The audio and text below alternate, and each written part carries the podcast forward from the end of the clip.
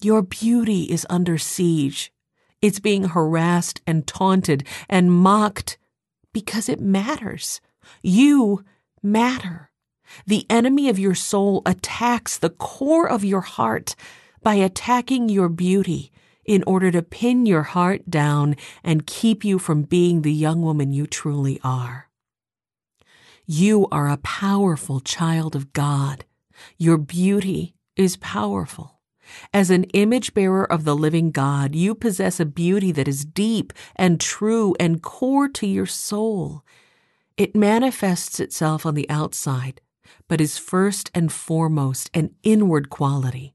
It blooms in the soil of confidence, assurance, and a happy heart. Beauty secret number two.